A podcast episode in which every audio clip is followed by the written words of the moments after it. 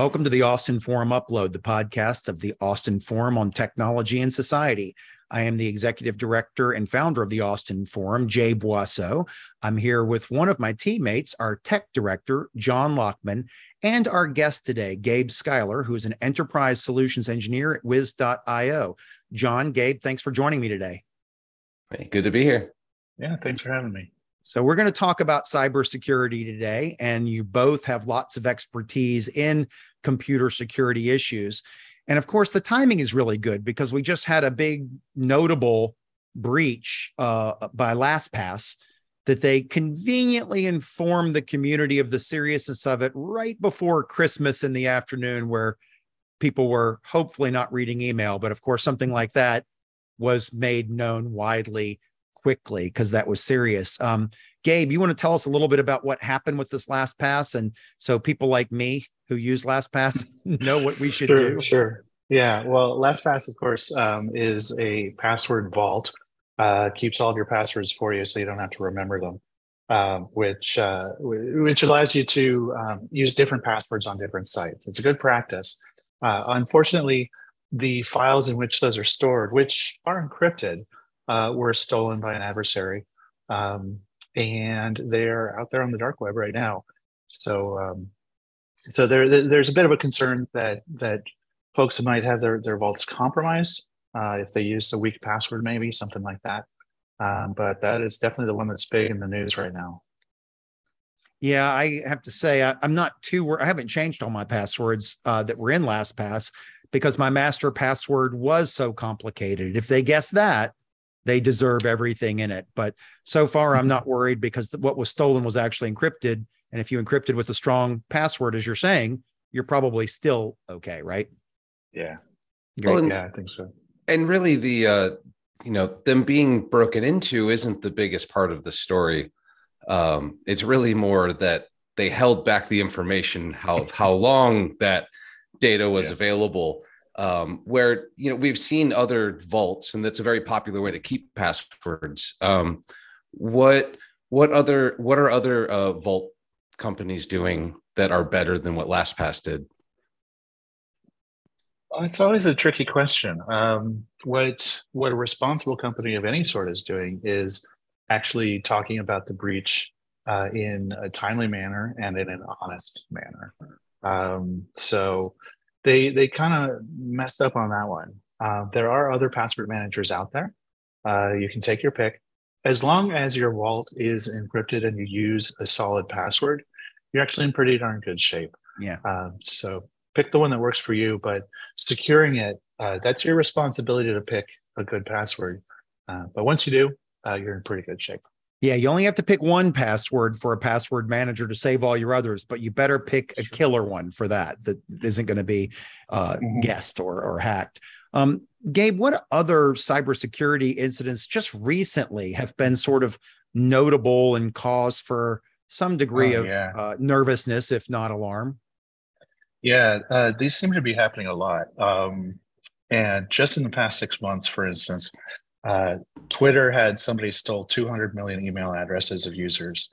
Uh, we had Meta, Facebook, um, had 400 apps that were stealing credentials. Um, the the Medibank in Australia lost 4 million uh, records. Their stock took a nosedive uh, the next day. Um, also in Australia, Optus lost about 10 million names with dates of birth. Uh, T-Mobile, 26 million records there.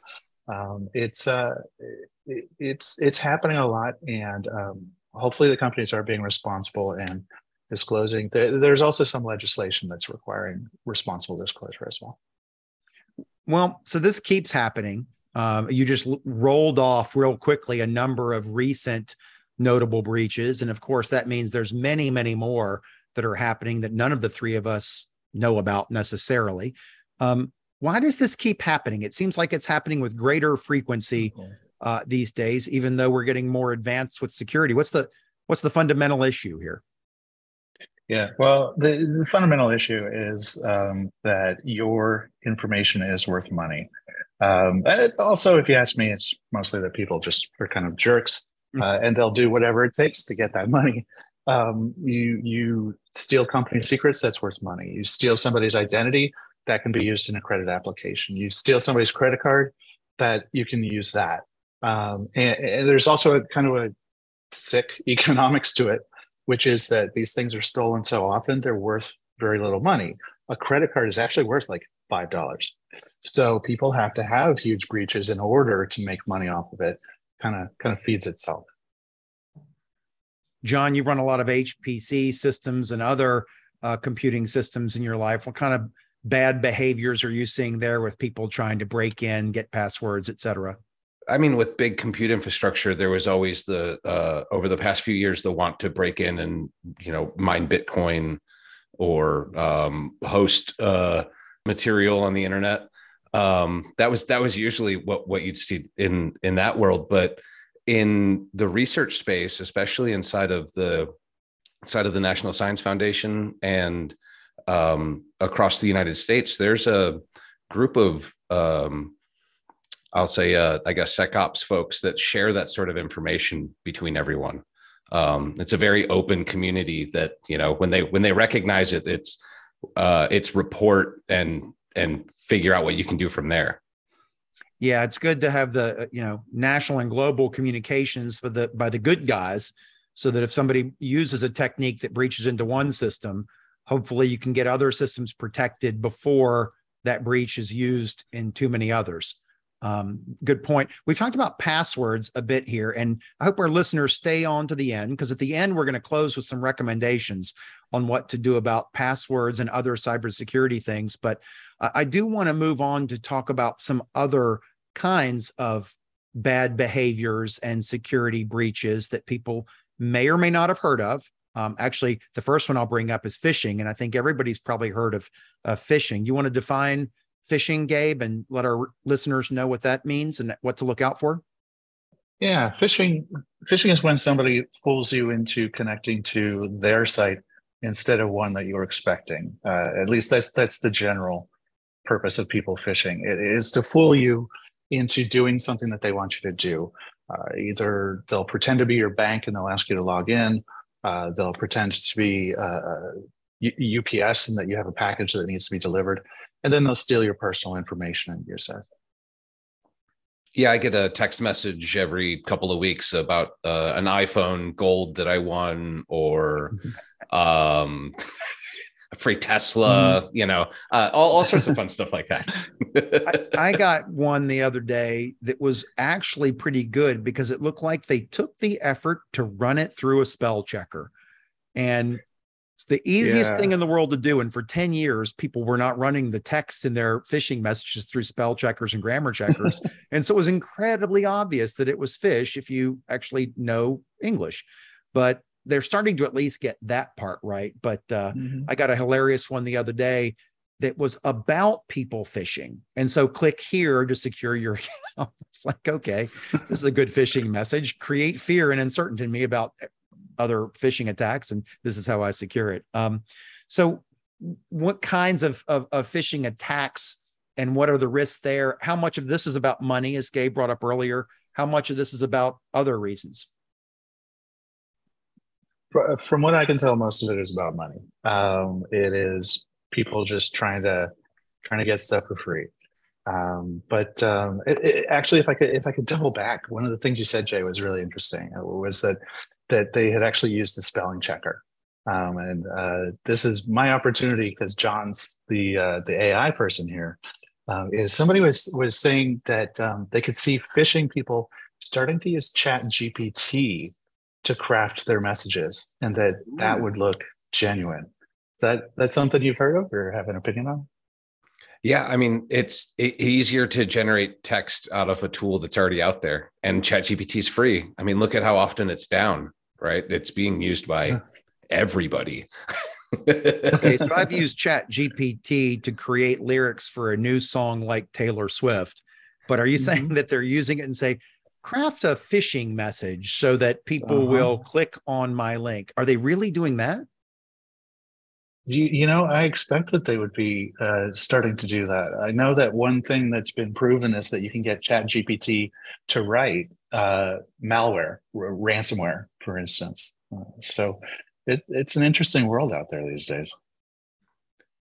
Is there um are you aware of any other role that you've seen uh, AI being played out in the in the security space inside mm. of you know phishing and and I guess pat I mean you know mm-hmm. there's always been like brute force password attacks that's nothing new we've seen you know different intelligent attacks of mm-hmm. passwords and ways to break cryptography but um any anything on the on the good on the white hat side i guess if you will ah, where they're using yes. uh using ai to help defend well, I think the obvious yeah. one there is fraud detection techniques, right? Use AI mm-hmm. to try to monitor behaviors and patterns uh, and to see something that's out of the norm. And while we've all probably gotten that call from our credit card company that you're thinking, why are you questioning this charge? Um, it's better to have some false positives than uh, too many missed uh, hacks and whatnot. So, and uh, by the way, I've mm-hmm. noticed that getting better. I'm, I'm getting fewer false positive phone call checks from credit card agencies. And I hope that's because their AI techniques are improving, not because they're trying less hard. it's cheaper to not call you that many times. All right. Well, we talked about passwords and people trying to take over your accounts. We talked about phishing, where they may try to take over your whole device if you mm-hmm. click on the wrong link. Uh, what about ransomware? That's been in the news a lot lately, too. And isn't ransomware something that they do if they can do either of the above if they can get onto your system mm-hmm. and capture your data uh, with a password or take over your system in some way uh, this is this often then results in ransomware these days correct mm-hmm. uh, yeah ransomware ransomware is interesting uh, rather than being uh, somebody trying to steal your data to to use it they they lock your data up so that you can't use it uh, your information is more valuable locked up to them because what they'll do is they'll encrypt all the files on your system and then they'll demand quite uh, literally a ransom. Send however much bitcoin and we'll let you uh, decrypt your files. Um, it's particularly effective on people uh, who have stored everything on their system and they don't have a backup. Uh, so one one of the good countermeasures is to have good backups. Um, it's uh, usually it's something shady. It'll be a phishing uh, attempt. Somebody will send you something and say, "Hey, I need you to run this," uh, or a lot of times it'll come when people download pirated software. That'll often have ransom in it. Uh, so it's it's out there. Interestingly enough, it was on uh, the rise for the last few years, and it's actually down this year. Um, it's a um, bit of a mystery. It's a mystery as to why it's down. Yeah, as to why it's down um, we have the um, we have a couple of new directives coming out of the uh, out of the federal government that are recommending that people do not pay ransoms. And at the same time, we have insurance companies now saying we will insure you against ransomware, but only if you have current backups. So the the thought, I think, uh, at least the theory that that I would I would support is that because companies are having backups. Uh, hopefully, humans are going to be having backups too. Um, eh, because they're having backups, they can actually decide to not pay the ransom, and right. so it's less profitable. The payouts have been about half this year as um, as what they were in 2021. Uh, so it might be something as simple as the number of intrusions of password cracking and phishing attempts and whatnot. Maybe that's not going down, but the amount of ransomware is solely because yeah, I got three backups of it. I don't need to pay your ransom. I'll just oh, reload exactly. and fix my security hole. Yeah. Your IT mm-hmm. has gotten better. It really, it's, it's been an education thing that, you know, everybody has to get better to defend against these sort of attacks, right? Mm-hmm. And this is, you know, again, just as we're going to talk about recommendations for passwords and recommendations to to avoid phishing breaks, uh, we'll also talk about how to deal with uh, ransomware at the end as well. But I think we've kind of given away the answer on that. Have multiple backups and make sure that they're in different places so that people can't get to all of them and encrypt them. Um, uh, let's move on to these database uh, dumps and breaches that we've seen in mm-hmm. recent years. And, uh, you know, a certain entertainment company uh, had a famous, very large scale breach in this regard. But um, this is a, ch- a challenge for companies and for our listeners who are CIOs and CSOs and uh, in charge of their company's data and information? What is the scale of the problem here in these database database dumps and breaches? Hmm. Um, scale of the problem is that we keep seeing them happen, uh, and that they are large. Uh, I think that's probably just part of the economics of it. Is that a database breach is a jackpot? So they're, you know, I, I was able to rattle off a couple from the last six months, um, but that they that they are all very large, uh, and the information usually can be used by someone to to borrow your identity uh, or or get money from you or pretend to be you and and fish other people by pretending to be you. Um, the they're big. They're not as common as as ransomware, but um, they they certainly get people fame uh, in in the uh, in the world there. Uh, it's it's it's very interesting. Uh, to, to me, one of the one of the things that that I discuss um, with friends sometimes, though, is it's also an interesting economics of protecting databases. Is that companies sort of have a responsibility to protect our data, um, and certainly you can restrict what you share with sites uh, as a precaution, but your data is out there. The the thing is, every time that we get a breach, uh, T-Mobile particularly was just out in the last few few weeks, few months every time we get a breach, what companies do is they say, well, we're going to give you free identity protection um, for the next year, right? Well, there's an economic decision going on. And I think we, as a civilized society, need to start talking about the fact that it, this, I don't think this would be happening if the cost of a data breach to a company was greater than um, uh, uh, securing it. Uh, so I, I think that when you when you look at the economics inside a company, um, and I've never been a fan of people who just say, "Oh, it's just business," but I think there are people who do that and they say, "Well, we can give free identity protection, which is actually honestly just a marketing thing for the ID people, uh, or we can actually put money into securing these databases." And the fact of the matter is, securing the database costs more than giving people ID protection and securing it and saying it's secure versus being very open about how you're securing it is very different mm-hmm. too. Um, mm-hmm. I, I, think uh, the one that pops to my mind over the last year was the ID.me uh, with the IRS, where uh, they had partnered with a contracted company who was taking uh, video imagery and uh, still shots of people to identify us. And you know, it's like okay, it was that was how we're going to identify ourselves to log into the IRS.gov but who was protecting that and what were they what were they doing to protect that? If you're a company that's not going to be open at all about how you do that it you've completely lost the trust of anybody that that's going to have to use that right? Mm-hmm. yeah. Yeah. And i think trust i think trust should have maybe it's not monetary but it, has, it should have a price on it. Uh, certainly you, you lose goodwill and i think people need to demand that the goodwill uh, be the problem that they don't just you know gloss over it with free id protection. That's a really good point. Um, per- perhaps you know we talked about the fundamentals. People can be jerks. People want to steal your mm-hmm. value. They want to make money off uh, cracking your password or a phishing attempt or uh, maybe make it just by selling you back your data in ransomware or selling data they steal from a database breach on the dark web. There's a lot of ways to make money um, in computer security intrusions, successful intrusions. Um, but it's not all about money, right? I mean, isn't aren't there some people who do it for almost a weird kind of mm-hmm. pride? And of course, another completely different angle is national security. So uh, John, I think you're familiar with some of the hackers who've done this in the past for pride points, right? Yeah, uh, sometimes sometimes you do it just to print a little ASCII um, sheep, you know, taking a poop. uh, yeah, I, re- I, remember that one very well. Stakkato was that hacker's name, and uh, yeah, actually, it, it, to his defense, his ASCII heart for taking a poop was was really pretty impressive for ASCII character art. But uh, I guess his his hacking was even more impressive. He got into a lot of big national systems. Um, Gabe, uh, what about national security issues? In addition to people doing this, yeah. you know, I think the previous mm-hmm. one was an example of your statement: people are jerks. But uh, with national security, right. it's not just being jerks; it's something entirely different.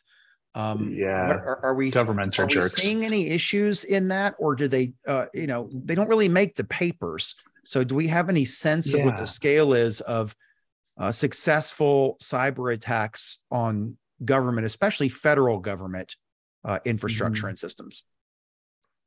Um, it's not a topic that that I follow all that closely, but I I do know that transparency is starting to be something that the federal government at the, the highest levels is demanding of lower levels is saying that organization or that that departments need to be honest about the breaches that are happening and so we are actually seeing in the news that different departments have had uh, a, leak of data for instance um, and we're openly attributing that and saying yes this was uh, a particular hacking group who seemed to be tolerated by the nation that they're in. Or uh, for North Korea, it's a business. In fact, is that the the state sponsors hackers to steal money.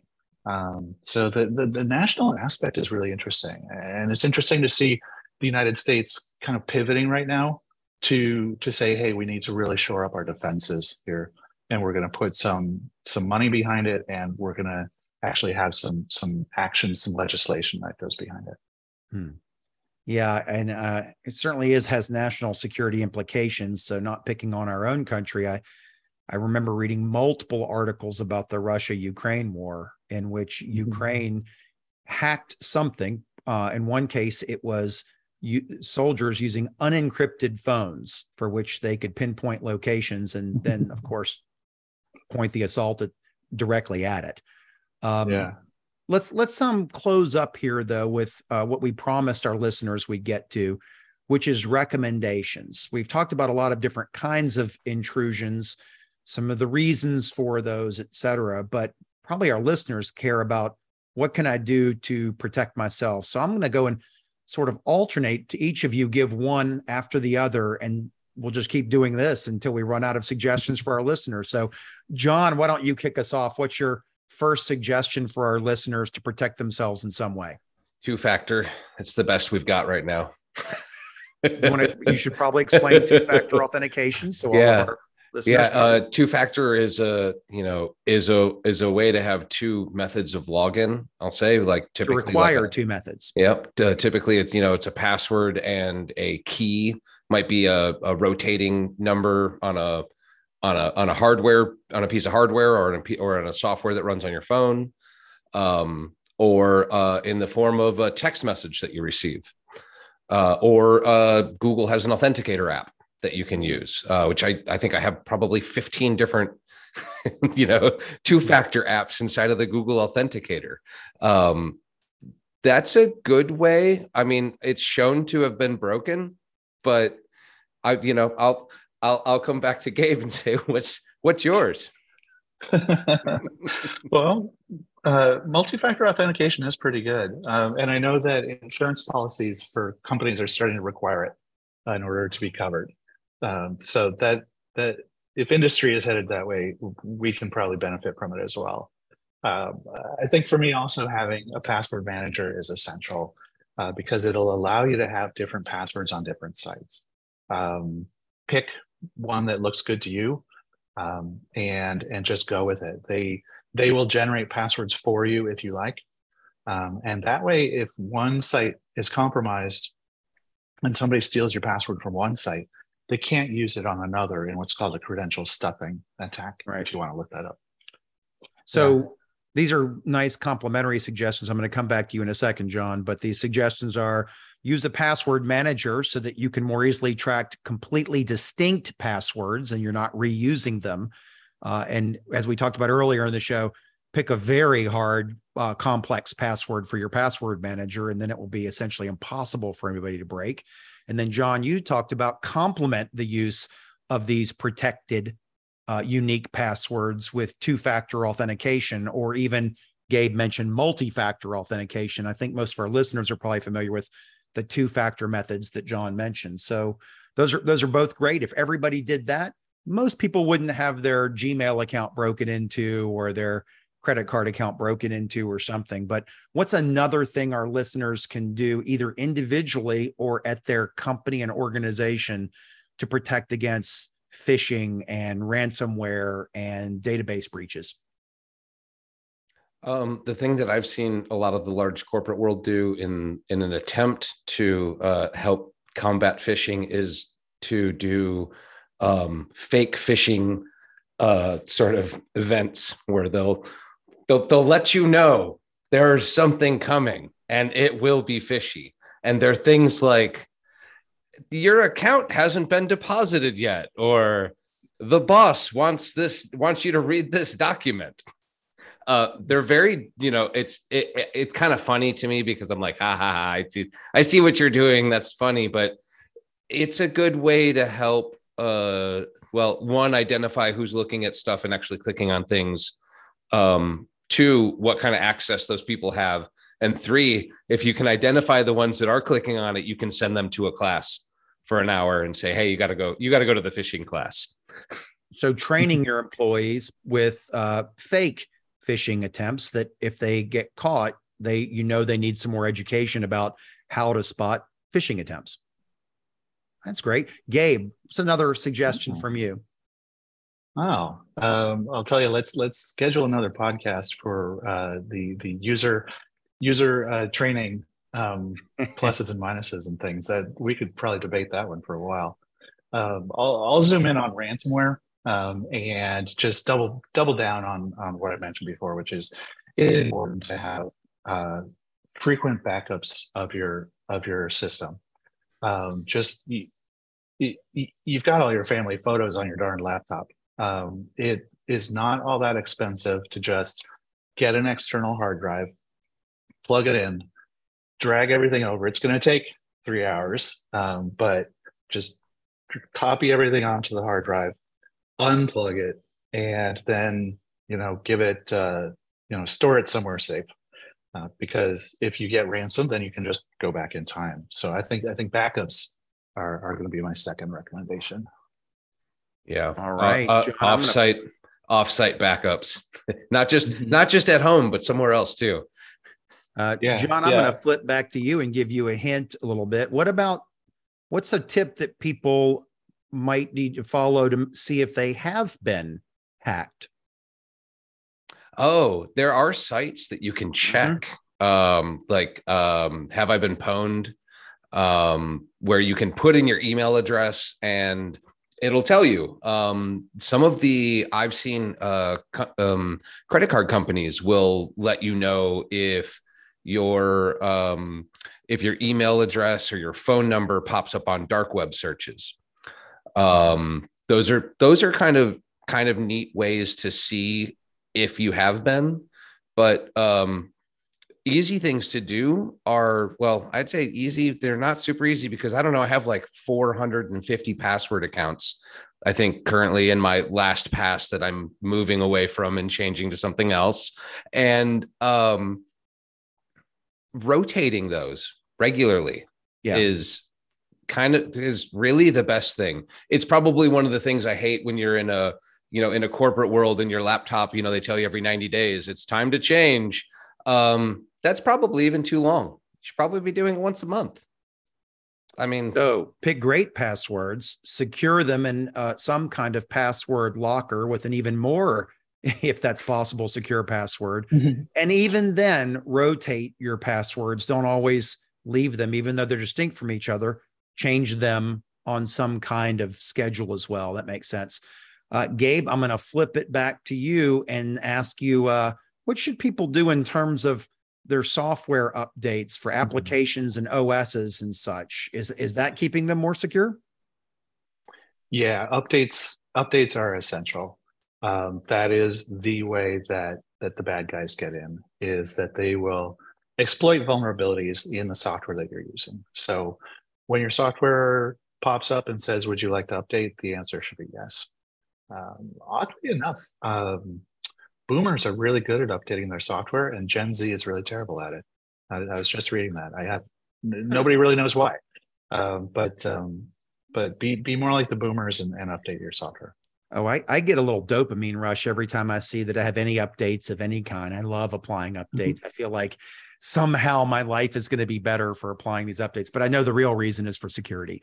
Um, they're constantly finding risk items. And so I particularly am quick about that when I see that, oh, update from whatever OS, you know, 4.0 to 4.0.1 for security fixes. I'm, I'm always very quick about that. And we, we encourage our listeners to be as well. Um, I'm going to share one that actually I'm cheating, and I got this from Gabe. Um, I love this one, and I'd never thought about it. When you when you have those questions uh, that they give you to recover your account, and it's usually like, "What is your father's last name?" and "What city were you born in?" These are things that are pretty easy for hackers to find out. Even what is the name of your first pet? If you posted that on social media somewhere, might not be too hard to figure that. But Gabe, you had a great suggestion about making up questions and or at least making up answers if you can't change the questions, make up answers that only you would know that you've never put out there. I thought that was a great idea. Yeah, yeah computer will, computers will believe anything you tell them. Um, so you can you don't have to answer your security questions honestly. Uh, there, there's no way checking behind the scenes.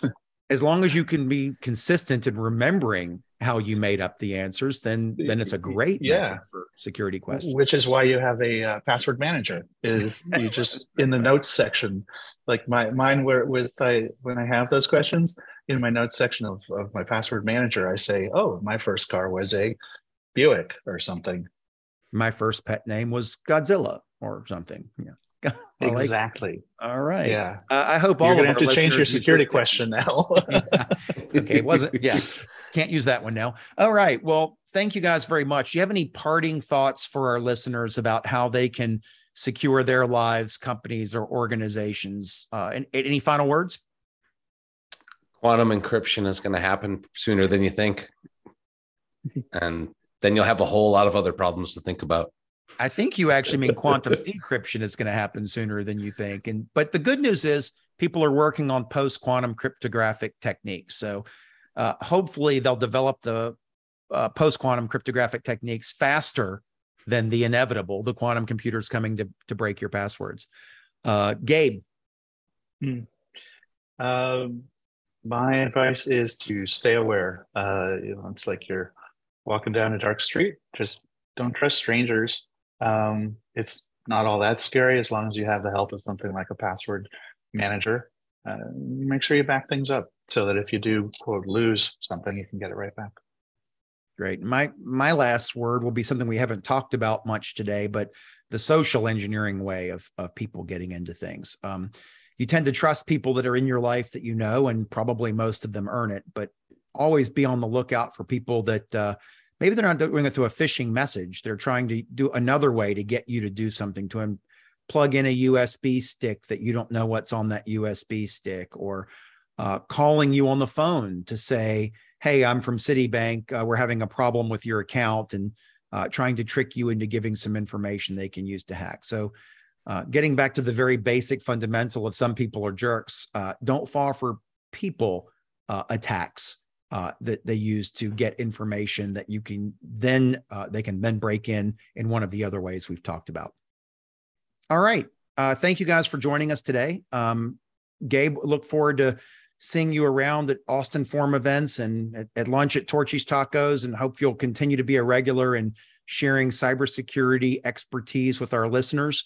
John, uh, always a pleasure co-hosting these podcasts with you, and I love today we could make you the guest more than the co-hosts and pick on your cyber expertise as well and benefit from that. Thanks a lot, guys. Thanks for having me. Thanks for listening to the Austin Forum Upload. You can listen to additional episodes and check out a schedule of our monthly in person events at austinforum.org. The Upload is a production of the Austin Forum on Technology and Society, a nonprofit organization here in Austin, Texas.